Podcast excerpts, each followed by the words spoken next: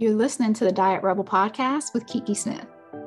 If you're a woman who hates the idea of having to choose between loving your body and changing it, then you are a diet rebel, and this podcast is for you. In this podcast, we talk about everything from loving your body exactly as it is now to becoming the most fit, lean, and toned you've ever been, no matter how old you are how many tiny humans you've birthed, or how many times you've lost and regained the same 15 or 50 pounds. Seriously, you don't want to miss it. So grab a snack, preferably protein based, and sit back and enjoy this episode.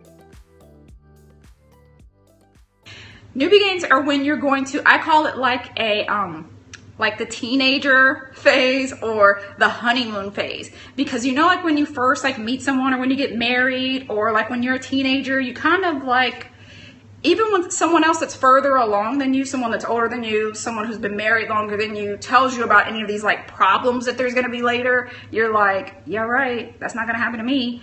And um so that happens with when you start working out too. So that's why, like, I, my husband and I always joke. I always say that I'm your, I'm a last resort trainer, and the reason why I say that is because I get a lot of people that um, they come to me after they do all the other stuff. Because even if I tell you up front, like, okay, soon what you're doing is not going to work anymore, it's really hard to believe when you're in the heart of it, when it's working. So you're like, yeah, right. I don't need to have these phases. I don't need to lift, you know, because maybe you're doing cardio and it works perfectly fine. Or maybe you are, you know, eating a certain way and for now it works fine. Or maybe you're able to work out and eat whatever you want and you're like, I don't need to change the way that I eat. Whatever it is, you need to understand that it will come to an end. There will come a time when you will need to you're to have to change up what you're doing. You're to have to actually start following protocol if you want to achieve a certain result. Obviously, if you're just working out for the fun of it, you know, like you're doing exercises that you like just because they get the endorphins going, um, they help you be more productive or whatever, then do whatever you want. But for the purpose of this scope, we're talking about the person that wants to build muscle and lose fat.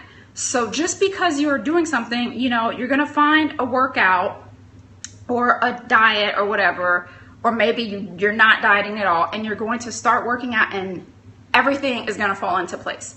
You're going to you know and usually this is within the first six months to a year but sometimes it can last as long as two years which is why it is extremely hard to accept the fact that it might end.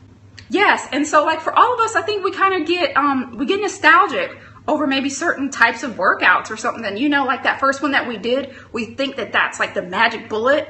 And so we'll always say like well this always works. Or you think like well if this worked for this amount of time it's the more i do it the better it's going to get. And so like for me that nostalgic workout and i wrote about this in a blog post um, it was called newbie gains. For me it was 30 day shred I don't know if you guys remember that Jillian Michaels 30 day shred. So I did it like the first 30 days and I was like, wow, this is like great. I'm, I'm looking good. I'm like getting this physique that I always wanted. So I did it for another 30 days.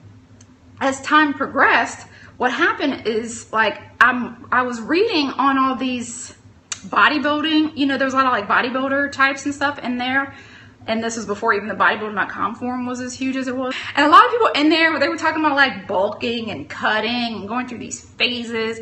And you know, and I was like, they obviously don't know what I know. Like they need to do these circuits.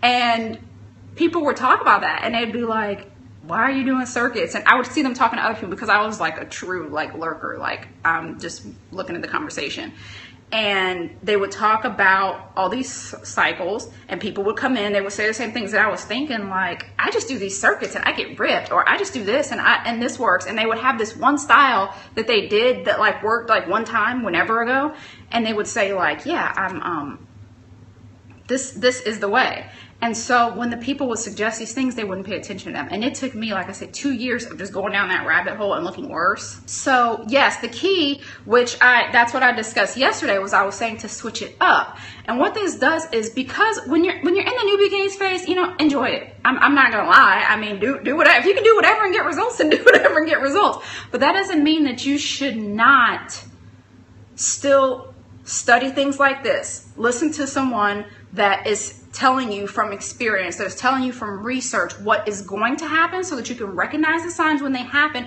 and know when to flip the switch.